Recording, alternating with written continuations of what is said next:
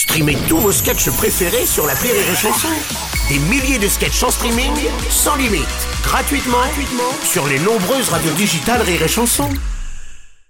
La drôle de minute, la drôle de minute de Labajon sur Rire et Chanson. Alors si maintenant la réalité est virtuelle, elle, elle est virtuellement réelle.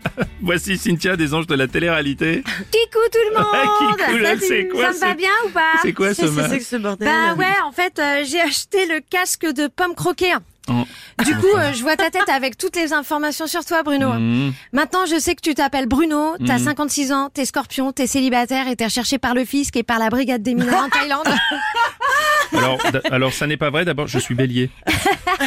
Et en plus, ce casque, c'est comme un filtre Instagram.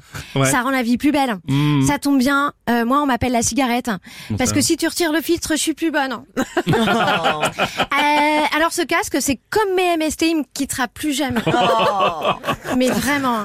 En plus, euh, il y a plein de fonctions. Par exemple, euh, je voulais voir si un canapé allait bien dans mon salon. Et j'ai Ouais. pu le voir avec mes lunettes de réalité virtuelle. Ouais. Le problème, c'est quand je me suis jetée dedans. oui, mais comme il n'y a plus rien de réel avec votre casque, vous savez plus à quoi vous fier aussi, c'est ça? Bah, dans la vie, c'est pareil. Hein. Tu sais plus à qui te fier ou à quoi te fier. hein. Mhm.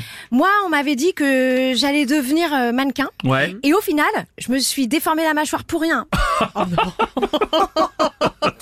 Bon, mais c'est dangereux votre truc. Il y en a qui l'ont compris deux heures Oui. après, qu'est-ce que je dis Chacun aura sa réalité, ça va encore plus isoler les gens, tout ça. Ah bah de toute façon, les gens, ils sont déjà isolés. Hein. Ouais. C'est comme les trois petits singes. Il y en a un qui entend rien parce qu'il a un casque sur les oreilles, Mm. l'autre qui voit rien parce qu'il a des lunettes de réalité virtuelle, et le dernier qui dit rien, sinon c'est 135 euros d'amende.